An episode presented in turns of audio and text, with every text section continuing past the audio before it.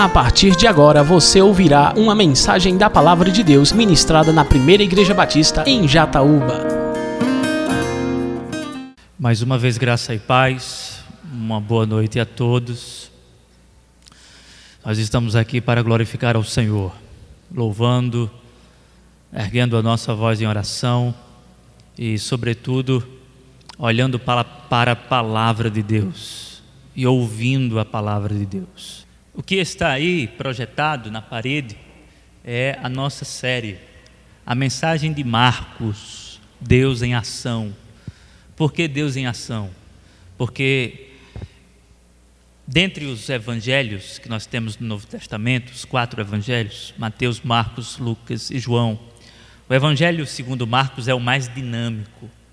O evangelho segundo Marcos dá uma ênfase especial na atividade de Deus na pessoa de Jesus.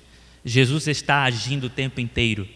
Nós temos mais milagres, mais ações. Nós temos, nós encontramos Jesus de um lado para o outro agindo. Nós não encontramos muitos ensinamentos da parte de Jesus, mas nós encontramos mais ação da parte de Jesus.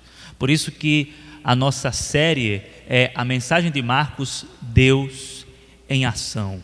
Deus está em ação.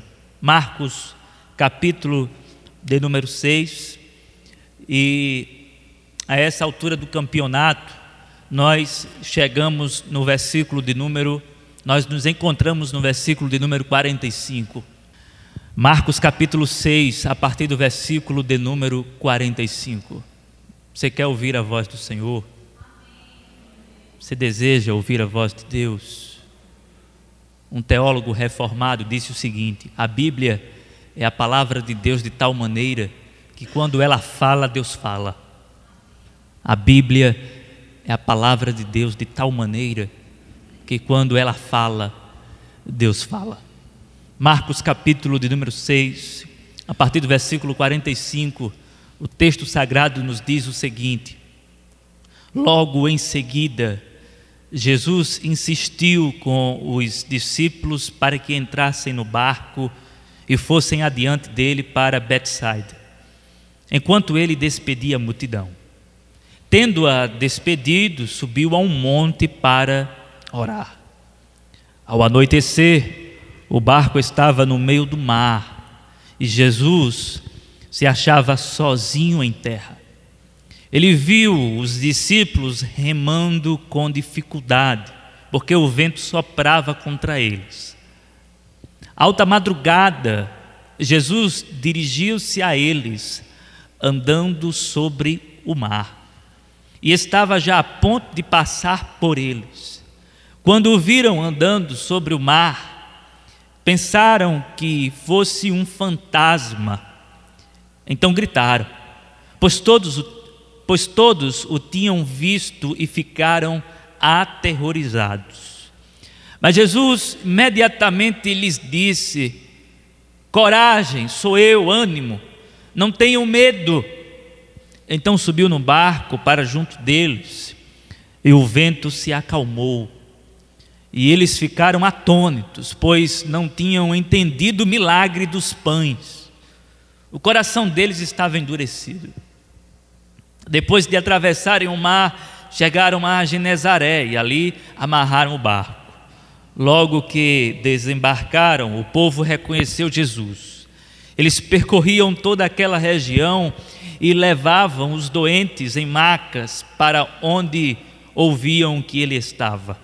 E onde quer que ele fosse, povoados, cidades ou campos, levavam os doentes para as praças Suplicavam-lhe que pudessem pelo menos tocar na borda do seu manto, e todos os que nele tocavam eram curados.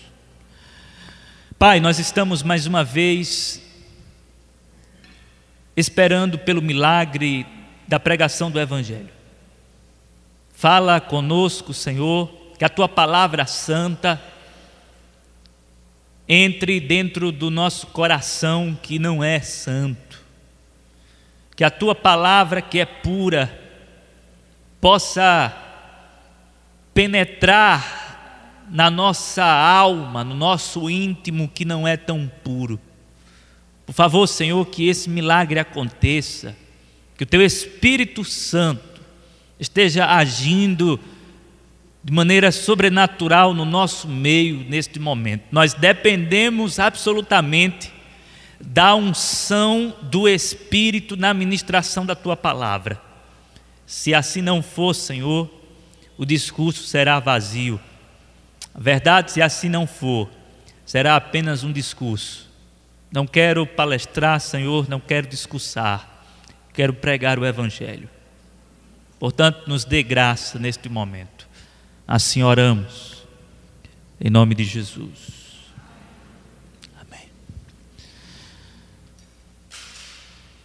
Na escola de Deus, na escola de Deus, nós nunca seremos mestres, sempre seremos discípulos.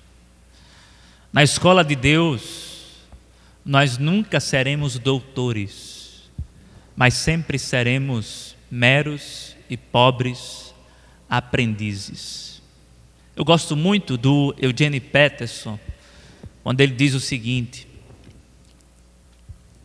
no colegiado de Jesus, não há espaço para especialistas. No seminário de Jesus, na escola de Deus, não há espaço para especialistas.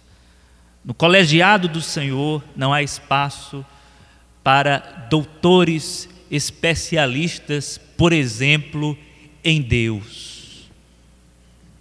E sabe, amados, a cada dia que passa, nós somos levados a entender que não conseguimos entender sobre o Senhor como deveríamos.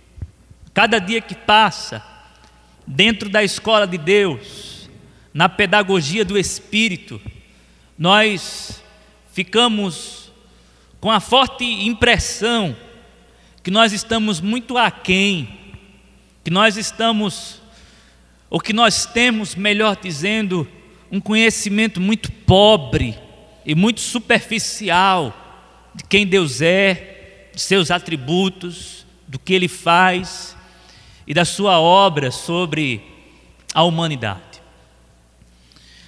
O texto que nós acabamos de ler revela exatamente essa ignorância do aprendiz, do discípulo de Jesus, daquele que faz parte da escola de Deus.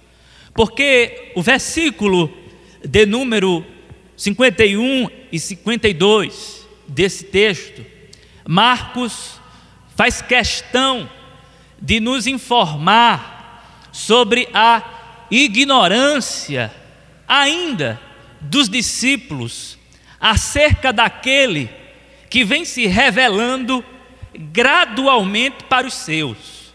Jesus está ensinando os seus discípulos, Jesus está orientando os seus discípulos. Os seus discípulos estão num processo de aprendizado, mas, meus amados, fica claro que os discípulos eles demoram a aprender eles são lentos, eles não compreendem o que Deus está fazendo. No versículo de número 51, diz o texto: Então subiu no barco para junto deles, e o vento se acalmou, e eles ficaram atônitos, pois não tinham entendido o milagre dos pães. Marcos nos remete para o texto passado, ou para a passagem passada do milagre dos pães, os discípulos não tinham entendido o milagre. Os discípulos não tinham entendido o significado pleno daquele milagre. Eles estavam bem na superfície da revelação que Deus havia proporcionado para eles, naquele momento tão singular no deserto, quando Jesus multiplica os pães. E Marcos acrescenta dizendo o seguinte: o coração deles estava endurecido. Quando Marcos diz que o coração dos discípulos estava endurecido, ele não está falando dos sentimentos. Marcos não está falando de um coração que é insensível. A expressão coração endurecido tem a ver com um entendimento que não é sensível à revelação da verdade de Deus. Ou seja, o coração deles era um coração duro diante daquilo que estava sendo revelado. As faculdades espirituais não eram sensíveis à revelação de Deus. Eles não estavam conseguindo assimilar as verdades espirituais que Jesus estava ensinando para eles. E diante disso, amados, considerando que nós estamos dentro da escola de Deus e que nós o tempo inteiro estaremos num processo de aprendizado, eu quero, à luz desse texto, compartilhar com vocês algumas lições importantes sobre a escola do Senhor. A primeira lição: na escola de Deus, nós aprendemos que a obediência a Deus não nos exime das provações da vida. Na escola de Deus, e nós iremos demorar um pouco para aprender isso na vida. Na escola de Deus, nós aprendemos de maneira dura às vezes, que a obediência a Deus não nos exime, não nos isenta, não nos vacina contra as provações da vida. O versículo de número 45 diz o seguinte: Logo em seguida, Jesus insistiu com os discípulos para que atravessassem no barco e fossem adiante dele para Betsaida, enquanto ele despedia a multidão. Tendo-a despedida, tendo-a despedido, versículo 46, subiu ao monte para orar. Ou seja, Jesus dá uma ordem aos discípulos para que estes entrem no barco e atravessem o mar, porque ele tem uma intenção nobre, espiritual, cultivar um relacionamento com o Pai em oração. Ele quer ficar distante da multidão e quer também ficar distante dos discípulos para ficar mais perto do Pai em oração, de maneira estratégica, portanto, de maneira proposital, intencional, Jesus manda os discípulos irem para o barco a fim de atravessarem o mar. Jesus vai então orar. O versículo de número 47 nos diz o seguinte: ao anoitecer, o barco estava no meio do mar e Jesus se achava sozinho em terra. Ele viu os discípulos remando com dificuldade porque o vento soprava contra eles. O que é que nós temos aqui, amados? Nós temos os discípulos no meio do mar, enfrentando um vento que soprava forte contra eles, eles estavam, no mínimo, assustados com o vento que era contrário e forte, e Jesus estava, enquanto isto acontecia, orando. Prestem atenção, prestem atenção, por favor, não prestem atenção aqui, prestem atenção à mensagem. A minha comunicação é visual. Jesus manda os discípulos, Jesus envia os discípulos e os discípulos o obedecem. E a obediência dos discípulos leva-os para onde, amados? Para o olho da tempestade. A obediência a Jesus leva os discípulos para o epicentro do tufão. A obediência dos discípulos leva os discípulos para o olho d'água. Os discípulos obedecem, e por causa da obediência, eles enfrentam vento forte, vento contrário. O que é que nós podemos aprender, amados? Nós podemos aprender claramente que obedecer a Cristo não significa que nós seremos poupados dos ventos contrários. Obedecer a Cristo não significa que nós iremos viver uma vida de bonança. Obedecer a Cristo não significa que a nossa vida será uma vida tranquila. Obedecer a Cristo não significa que a nossa vida será uma vida fácil. Obedecer a Cristo não significa que nós iremos levar uma vida ou viver uma vida sem problemas.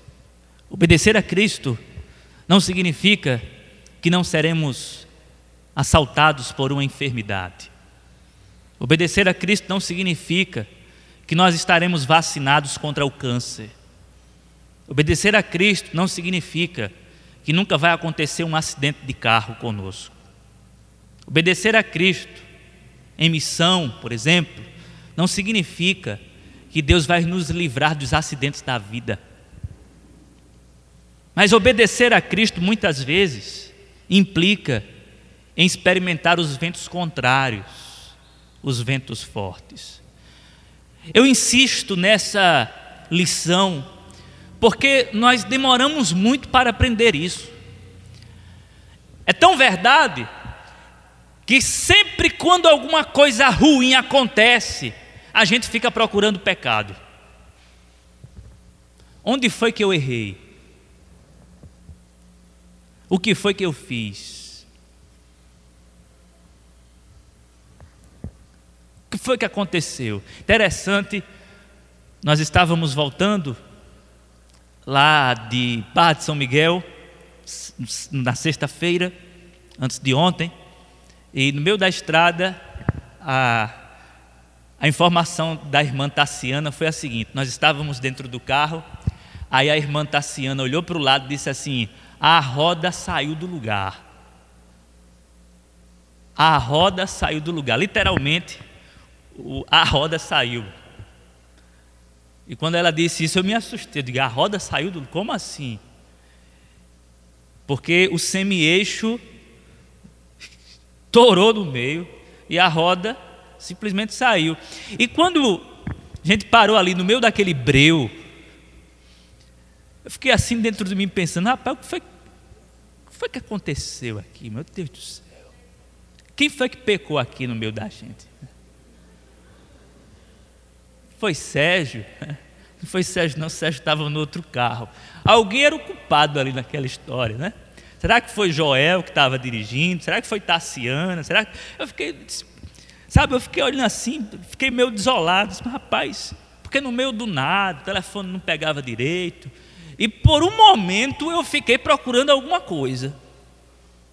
Disse, mas rapaz, será possível que a gente vai passar a noite nessa situação aqui? E acontece isso conosco. Acontece alguma coisa e a gente fica logo com uma suspeita. O que foi que eu fiz? Eu, que, eu... Esses dias eu conversando com um pastor que estava passando por uma situação muito difícil. A situação estava tão, estava tão delicada para ele. A, o tufão estava tão forte que ele estava procurando na Bíblia de maneira ávida e frenética algum texto que o condenasse sobre a sua função como pastor, porque, porque a igreja não estava correspondendo, estava acontecendo muitos problemas na igreja, e ele estava procurando versículos que o condenassem, procurando culpa. Tem alguma coisa errada. E aí no final das contas ele disse assim: André, eu procurei, mas está tudo bem comigo. Eu não sei o que é está acontecendo. E nós, nós parece que não aprendemos direito essa lição. Porque nós queremos que tudo dê certo. Nós desejamos que nada saia do planejado. E aí não são poucos os que, diante dos problemas da vida, se voltam para os céus, dizendo: Senhor, onde foi que eu errei? O que foi que eu fiz? Onde foi que eu pequei? Eu sou o teu servo, eu estou sendo obediente, eu sou fiel à minha esposa, eu sou fiel na oferta, um dízimo, eu sou fiel a ti, eu sou um, um, um homem obediente, uma mulher obediente, e por que está acontecendo isso comigo? A gente ainda não aprendeu, a gente ainda não aprendeu que obedecer a Deus não significa que nós não iremos enfrentar os problemas da vida. A gente não aprendeu isso ainda. A gente vai aprendendo com os desafios, com os problemas, com as tempestades, com os ventos fortes, com as perdas com os vagalhões que caem sobre nós, a gente vai aprendendo. Saiba de uma coisa, saiba de uma coisa. Se você deseja ser fiel a Deus, você vai passar por muitas provações. Porque quando você obedece a Deus, duas coisas acontecem. Como disse Leonard Ravenhill, avivalista do século passado, Deus abre as portas dos céus, mas também o diabo abre as portas do inferno. Quando você é obediente a Deus, as portas dos céus são abertas, mas também as portas do inferno são abertas contra os servos do Senhor. Jó era um homem íntegro, reto, temente a Deus e que se desviava do mal. Mas isto não significou imunidade contra as provações da vida. Portanto, amados, que possamos aprender esta lição, que a obediência a Deus pode nos levar ao olho da tempestade, e aqui o ponto principal, amados, é o próprio Cristo, que por causa da sua obediência, foi para a cruz. A cruz estava reservada para o obediente. Cristo só morreu porque foi obediente. Obediente até morte morte de cruz. Se Cristo tivesse sido desobediente, ele não teria ido como um cordeiro mudo para o matadouro, mas por causa da obediência de Cristo, a morte o esperou de maneira terrível, sagaz e cruenta. E ali ele morreu para nos libertar, para nos salvar, para nos resgatar. O Evangelho é nada mais e nada menos do que o Cristo obediente sendo levado para o matadouro. Por causa da obediência de Jesus, ele morreu. E por causa da morte dele, nós recebemos vida. Seja obediente e caminhe rumo à cruz. Mas amados, nós temos uma segunda lição à luz desse texto. Na escola de Deus, nós também podemos aprender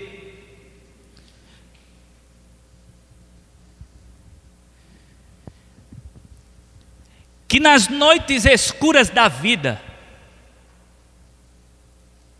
quando ninguém nos assiste, o Senhor nos vê. Na escola de Deus nós podemos aprender que nas noites escuras da vida, quando ninguém nos assiste, o Senhor nos vê. Olha o que diz o versículo de número 47: Ao anoitecer, o barco estava no meio do mar e Jesus se achava sozinho em terra. Ele viu os discípulos remando com dificuldade, porque o vento soprava contra eles. Os discípulos estão no meio do mar, existe uma cortina escura que não permite uma visão de esperança um manto de escuridão gera um desespero na alma dos discípulos. Eles estão no meio do nada, ninguém consegue ver um palmo à frente de esperança. É uma noite trevosa. A única coisa que eles conseguem ver são os riscos das faíscas, dos relâmpagos reluzentes que fazem com que eles fiquem mais assustados. No entanto, fora isso, não há nenhuma luz, só a treva, só a noite, só a escuridão. O máximo que acontece são flashes, os relâmpagos, estão riscando tudo, e eles estão assustados. Ninguém estava vendo os discípulos, ninguém. Mas irmãos, é impressionante quando Marcos diz aqui no versículo de número 48. Ele viu os discípulos remando com dificuldade. Meus irmãos, os discípulos estavam longe demais. Os discípulos estavam distantes, tão distantes, que nem os discípulos conseguiam ver Jesus, e humanamente falando, Jesus não conseguiria ver os discípulos. Mas lembrem-se que nós estamos tratando com Deus.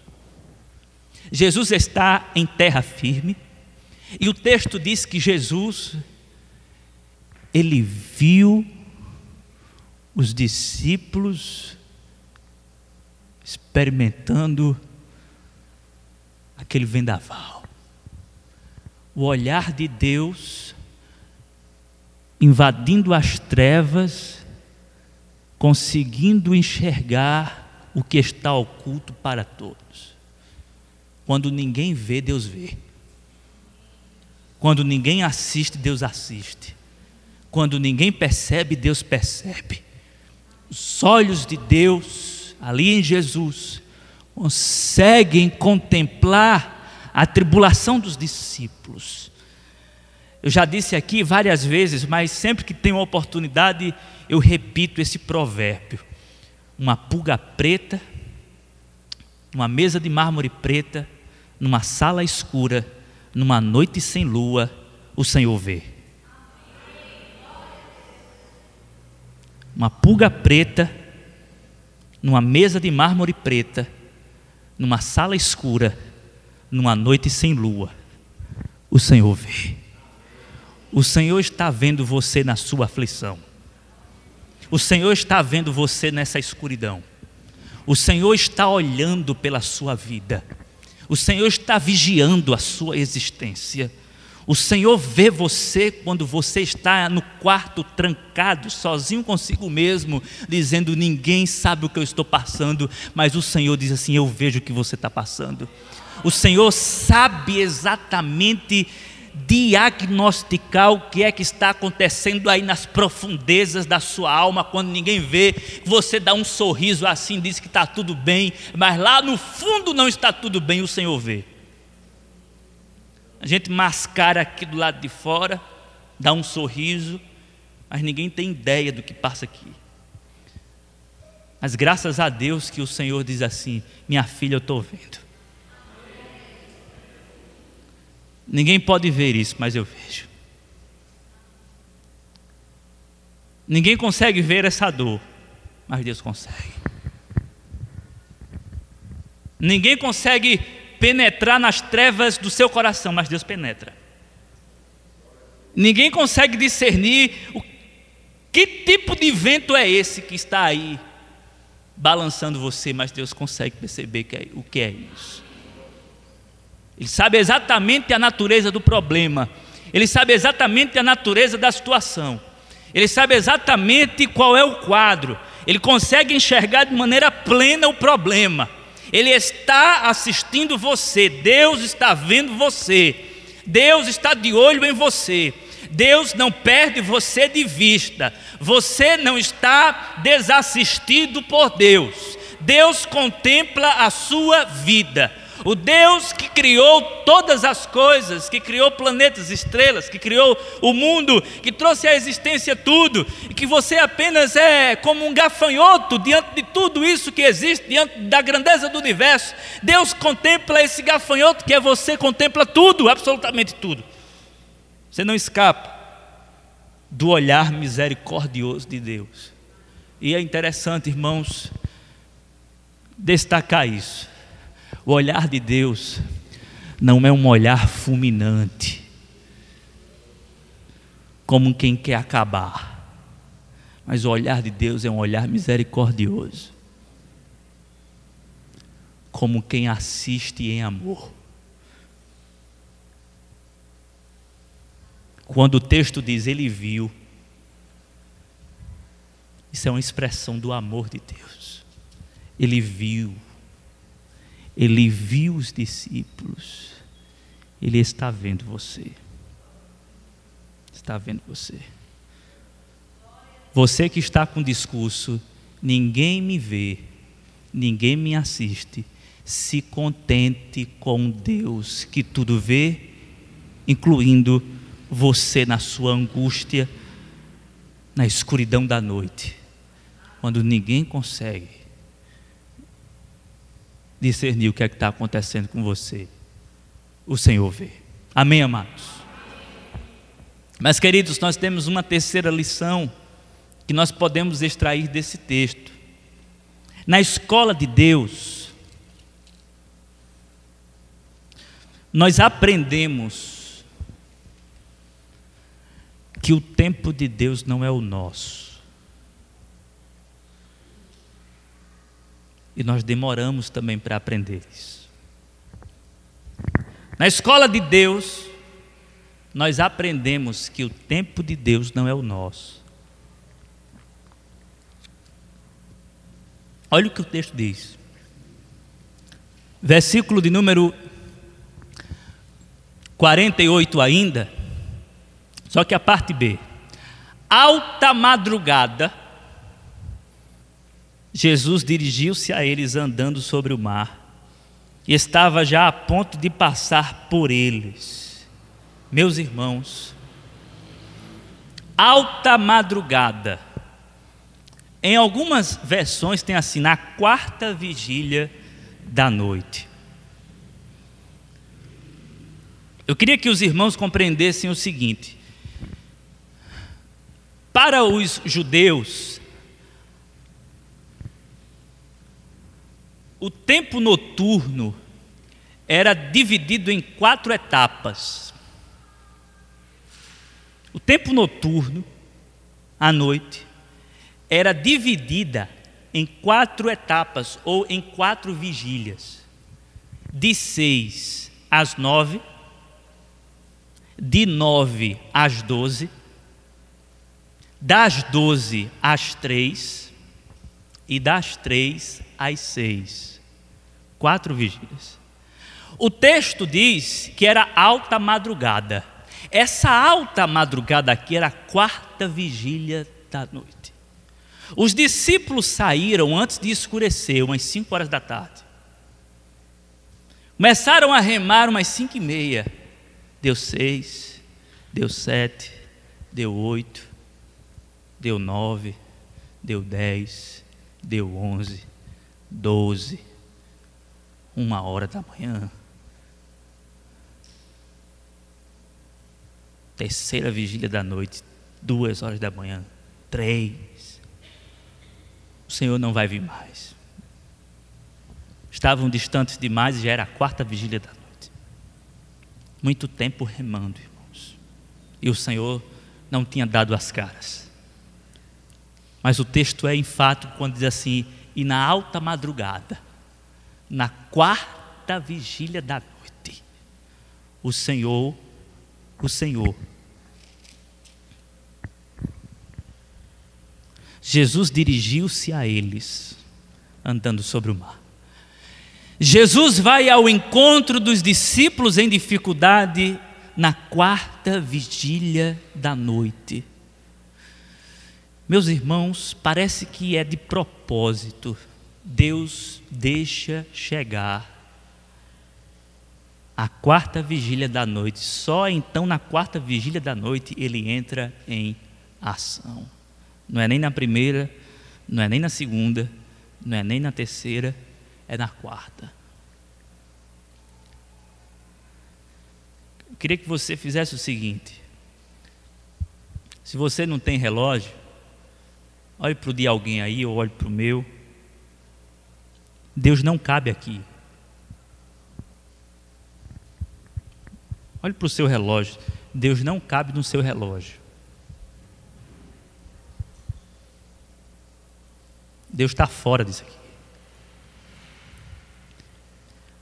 Mas, Senhor, por que ainda não? Porque Deus não cabe nesse ainda não. Senhor, já faz dez anos, mas Deus não cabe no tempo. Senhor, faz 15 anos que eu estou orando pelo meu filho e ainda não. Mas não é no tempo que você quer, no tempo do Senhor.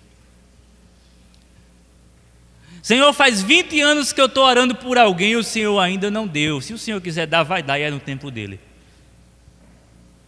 O Kairos de Deus não é o nosso Cronos, não é o nosso tempo.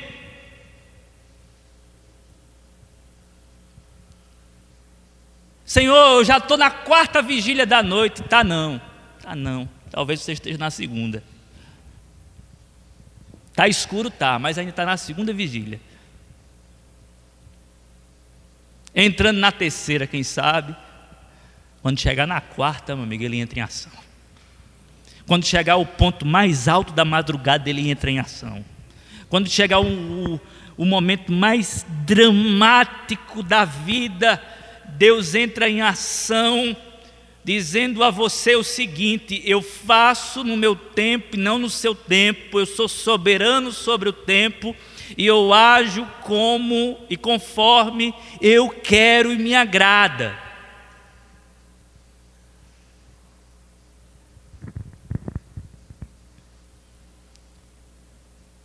Você está esperando pelo milagre do Senhor? Espere. Agora só saiba de uma coisa: não coloque Deus dentro do seu relógio. Eu nunca mais esqueço do drama que eu e a minha mãe passou. Nós passamos. Quando nós estávamos passando por uma situação muito difícil, aí estávamos numa igreja, situação financeira difícil, o profeta disse assim: o profeta na igreja disse assim: dentro de 15 dias Deus vai mudar a história financeira de vocês dentro de 15 dias. Aí minha mãe chorou. Glória a Deus, aleluia. Aí a gente começou a contar. Décimo quinto dia. Isso foi literal. Minha mãe dizendo assim: palavra de Deus é fiel, profeta, né? E a gente esperando o envelope. Eu estou esperando esse envelope até hoje. Eu acho que faz. Faz o que isso? Uns 10 anos. 15 dias para 10 anos. Eu estou esperando esse envelope chegar. E a gente olhando para o relógio, né, assim, era tanta fé nesse mundo que eu disse, manhã, não se desespere que tem até 12 horas da noite para esse envelope chegar e nada chegou pela porta, nada. Não fique criando essa expectativa de tempo, o tempo é do Senhor, é o Senhor quem administra o tempo. Descanse no Senhor do tempo, descanse o seu coração. O tempo é do Senhor. A gente se organiza todinho, planeja, faz, mas o Senhor é quem determina as estações, os tempos, etc. Mas sabe, amados, o mais surpreendente o mais surpreendente não é o Senhor agindo em alta madrugada, indo ao encontro dos discípulos em alta madrugada, mas o mais surpreendente é o Evangelho. Por que o Evangelho é o mais surpreendente? Porque o Evangelho é o Deus que não cabe no nosso relógio, o Deus que é eterno, vindo até nós, entrando dentro do nosso tempo, para nos resgatar desse tempo que se acaba.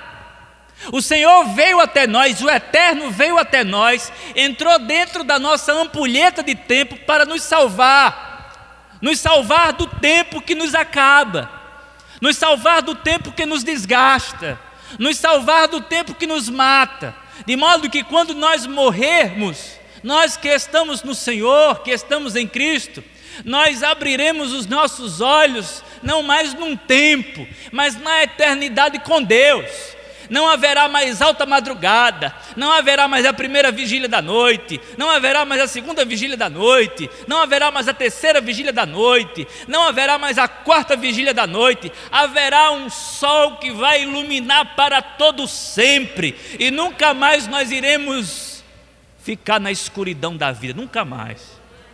Nunca mais. Nunca mais seremos encapelados pelos dias escuros, pelos momentos trevosos da vida. Nunca mais, nunca mais. Isso é o mais surpreendente. Mas, amados, o que é que nós podemos ainda extrair desse texto como lição? O que é que nós aprendemos?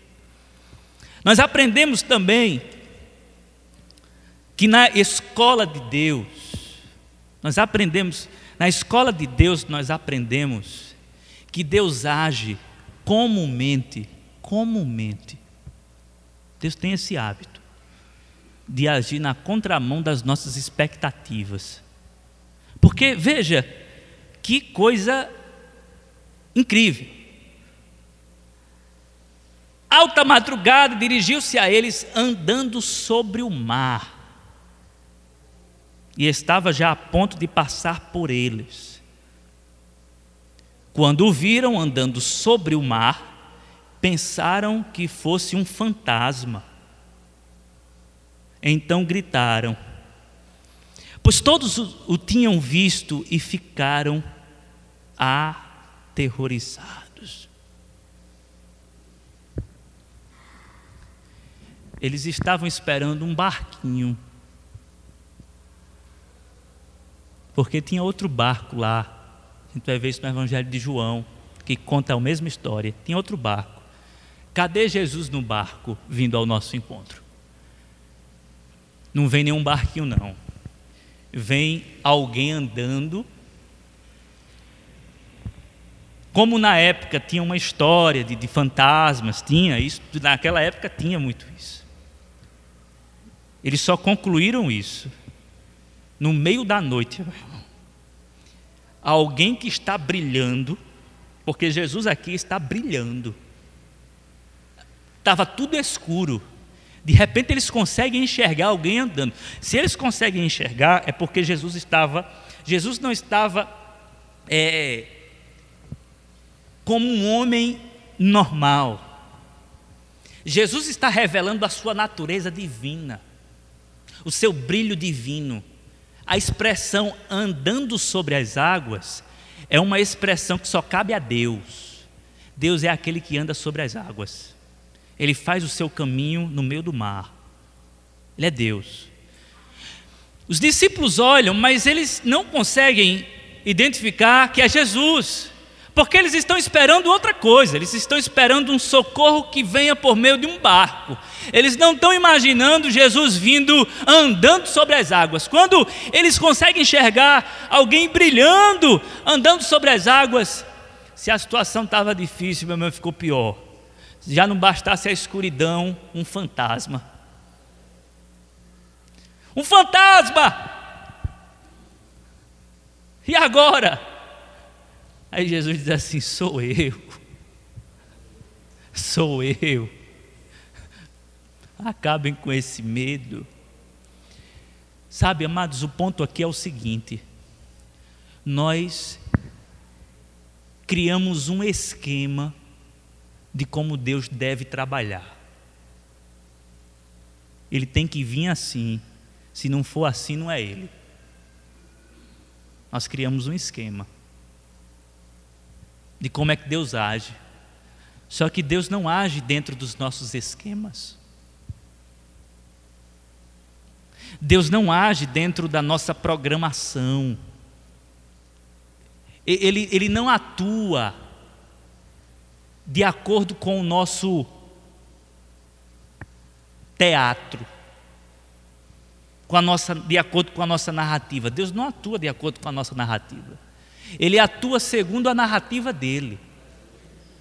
E ele contraria as nossas expectativas.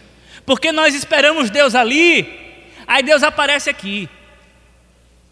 Você espera uma ajuda de alguém que tem muito a oferecer, e de repente Deus levanta alguém que não tem nada a oferecer.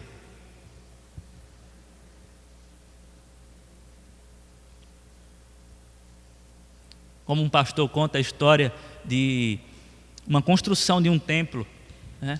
estava faltando a coberta e o pastor estava esperando de alguns irmãos que tinham dinheiro a cooperar com o trabalho. Aí de repente, um irmão bem humildezinho chegou na casa do pastor e disse: Pastor, eu quero contribuir com a coberta da igreja, cobertura. Aí o pastor disse: Tá bom, meu irmão, tá bom, que Deus abençoe sua vida. Aí o irmão disse: Mas eu quero cooperar mesmo, pastor. Eu estou querendo agilizar isso. Aí o pastor não botou muita fé, um irmãozinho, simples. Pastor esperando de alguns irmãos com dinheiro. Aí o irmãozinho de repente vem com um envelope e diz assim: Está aqui, pastor. Pastor abre, olha, é o dinheiro da cobertura todinha. Pastor disse: Rapaz, eu nunca imaginava um negócio desse. Eu esperava de todo mundo, menos daquele irmão. Essas coisas acontecem. Deus está dizendo assim: eu, eu não, eu quebro protocolos. A gente fica assim. A gente fica colocando, depositando a nossa fé num, no outro, no outro. Não, deposite a sua fé em Deus e Deus vai fazer conforme a vontade dele. E quando Deus faz conforme a vontade dele, ele nos surpreende, mas ele nos surpreende de tal maneira que a gente diz assim: é um fantasma. Estou vendo uma assombração, alguma coisa está acontecendo diferente que não está dentro daquilo que eu programei para não ter sustos. Mas Deus tem esse hábito de nos assustar. Esse Deus que contraria o nosso programa, o nosso script, a nossa narrativa, é o Deus que veio nos salvar morrendo numa cruz, contrariando todas as expectativas, porque todos esperavam alguém vindo do céu com poder e glória para governar sobre tudo e todos, estabelecendo o seu reino de justiça. Mas o Messias vem como um, um, simples carpinteiro, andando no meio dos homens de maneira humilde alguém que não aceita ser declarado rei pelos homens, mas que diz aos seus discípulos: Eu vou para a morte, eu vou para a cruz do Calvário. Ninguém conseguia compreender isso, ninguém conseguia internalizar essa verdade. Todos estavam aquém dessa revelação magnífica e maravilhosa. O Messias vindo dessa maneira cumprindo profecias que estavam veladas pelos intérpretes da lei até então. Ele é o Messias, mas as pessoas não conseguem enxergar porque não imaginam que Deus vai salvar o seu povo morrendo numa cruz. A ideia é que Deus vai salvar o seu povo assumindo o trono e governando tudo e todos, e não morrendo numa cruz como um réu culpado. Mas é isso que acontece. Ele vem até nós, sente a nossa dor, vai para a cruz e morre. E todos voltam frustrados para casa dizendo: Nós pensávamos que era Ele. Nós pensávamos que era Ele. Lembram dos discípulos no caminho de Emaús? Situação. A gente criou uma expectativa tão grande. De repente um homem chega, começa a conversar com eles. Por que vocês estão tristes? Soube não? Sido uma tragédia. Eles vão conversando, conversando, conversando, e quando Jesus vai embora, eles dizem assim: Porventura, enquanto ele não falava conosco, o nosso coração não ardia. Era o próprio Jesus ressurreto a morte não consegue detê-lo, ele ressuscita dentre os mortos, quebrando os protocolos. Todo mundo fica assustado. Ele ressuscitou, todo mundo se tranca dentro de casa. Jesus atravessa paredes, vai falar com Tomé, diz: Tomé, sou eu. Tomé diz: Meu Deus, meu Senhor, Deus meu. Todos ficam assustados porque Deus age na contramão das nossas expectativas, irmãos. Você está olhando para cá, ele aparece aqui. Quando você olha para cá, ele aparece aqui. Você tenta dominar ele, mas ele, ele não é um ser que se deixa dominar. Ele não é domesticável. Ele não é domável. Ele é o Deus indomável que anda sobre as águas e não de barquinho. Quinta e última lição que nós podemos extrair desse texto. Na escola de Deus, irmãos, nós aprendemos que a obra não depende dos obreiros, mas do Senhor da obra. Na escola de Deus, nós aprendemos que a obra não depende dos obreiros, embora Deus os use, mas depende, antes de qualquer coisa, do Senhor da obra. Os obreiros estavam em alto mar, desesperados, iam morrer se não fosse Jesus. De repente Jesus chega. Então subiu no barco, versículo 51. Antes disso, Jesus imediatamente lhe disse: Coragem, sou eu, não tenham medo. Jesus acalma o coração deles. Em seguida, diz Marcos, diz: Então subiu no barco para junto deles e o vento se acalmou. E eles ficaram atônitos, pois não tinham entendido o milagre dos pães. Coração deles estava endurecido. O que eu disse no início, eles eram aprendizes, meros aprendizes, e estavam com as faculdades espirituais não tão sensíveis ao que Deus estava ensinando. Eles estavam com o coração duro. Aí, versículo 53 diz assim: Depois de atravessarem o mar, chegaram a Genezaré e ali amarraram o barco. Logo que desembarcaram, o povo reconheceu Jesus. Eles percorriam toda aquela região e levavam os doentes em macas para onde ouviam que ele estava.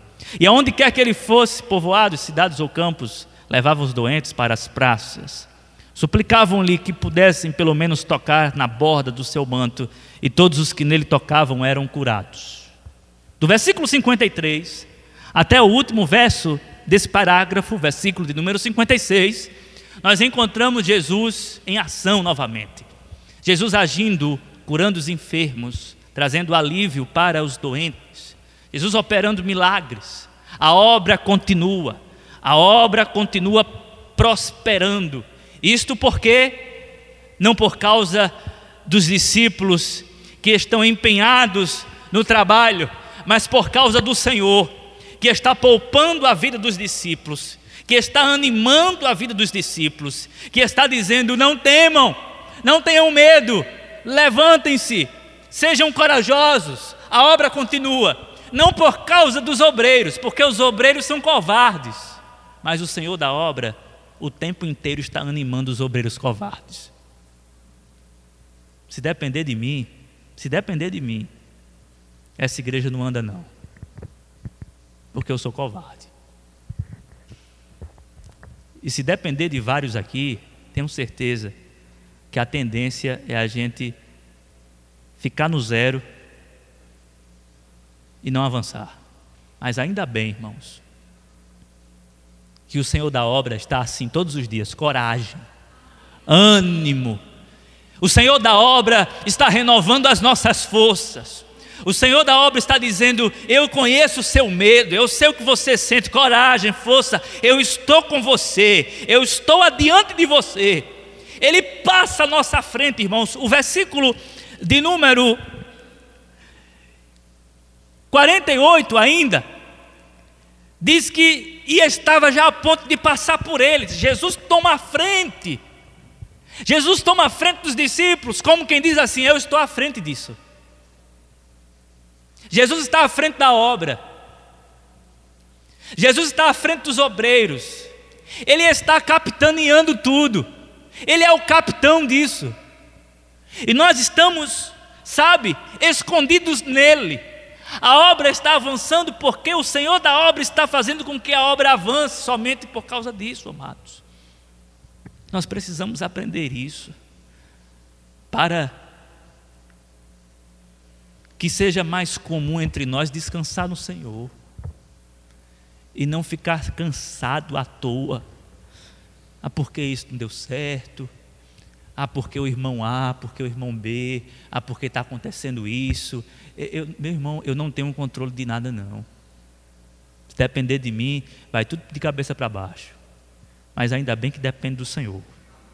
Dependendo do Senhor, a coisa vai bem. Se nós entendermos isso, nós iremos descansar mais em Deus. Não é que nós iremos viver irresponsavelmente, como obreiros irresponsáveis é porque é comum o nosso coração se abater diante de circunstâncias adversas. É comum desanimar. Mas é comum também o Senhor animar o nosso coração. E nós louvamos a Ele por causa disso. Porque Ele está se revelando todos os dias como sendo um Deus misericordioso. A misericórdia dele se renova a cada manhã sobre as nossas vidas. Porque confesso, irmãos, confesso que não é fácil estar no púlpito todo domingo.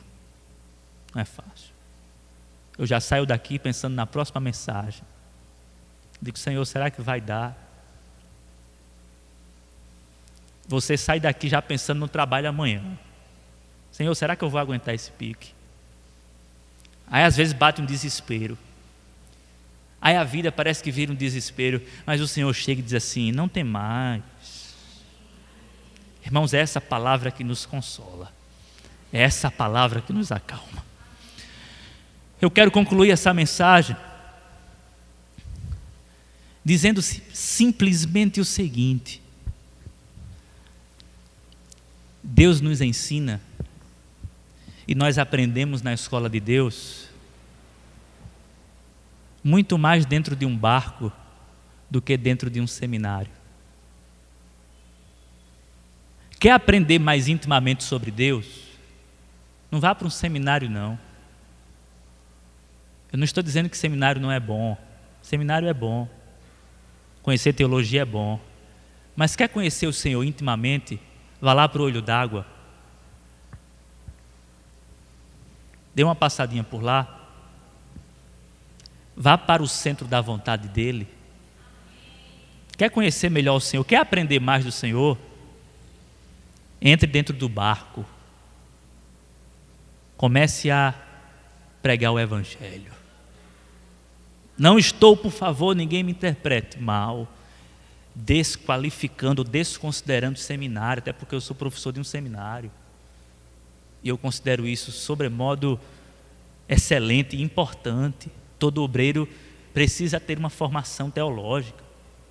Isso é inegociável. Eu só estou dizendo o seguinte: que teologia não determina o conhecimento que você tem acerca de Deus. O conhecimento que você tem acerca de Deus, ele é mais aprofundado de maneira determinante quando você pega o barco e vai para o meio do mar. Porque é no barco, no meio do mar, que você vê redemoinhos, que você vê tufões, que você vê relâmpagos e que você vê fantasmas. E é lá que o Senhor nos livra, nos salva, nos socorre e a partir daí a gente vai aprendendo mais sobre Deus, dizendo assim: esse Deus, esse Deus, esse Deus, esse Deus não cabe no meu entendimento. Essa expressão de esse Deus não cabe no meu entendimento é suficiente demais para nós. Muitos estão dentro de um laboratório teológico tentando entender aquele que não pode ser compreendido plenamente no máximo entendem superficialmente apenas aqui. Mas o que importa mesmo, irmãos, é uma experiência, uma experiência íntima com o Senhor. Não no seminário, mas no barco da vida.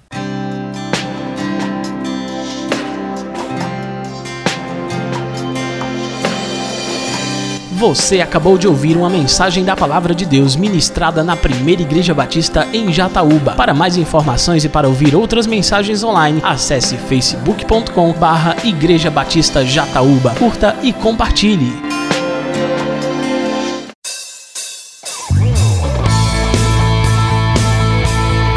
Visite nossa igreja. Às quartas-feiras, a partir das sete e meia da noite, temos culto de oração e estudo da palavra. No domingo, às nove da manhã, temos escola bíblica dominical. E à noite, a partir das sete horas, temos a nossa celebração. Primeira Igreja Batista em Jataúba, adorando ao Rei dos Reis.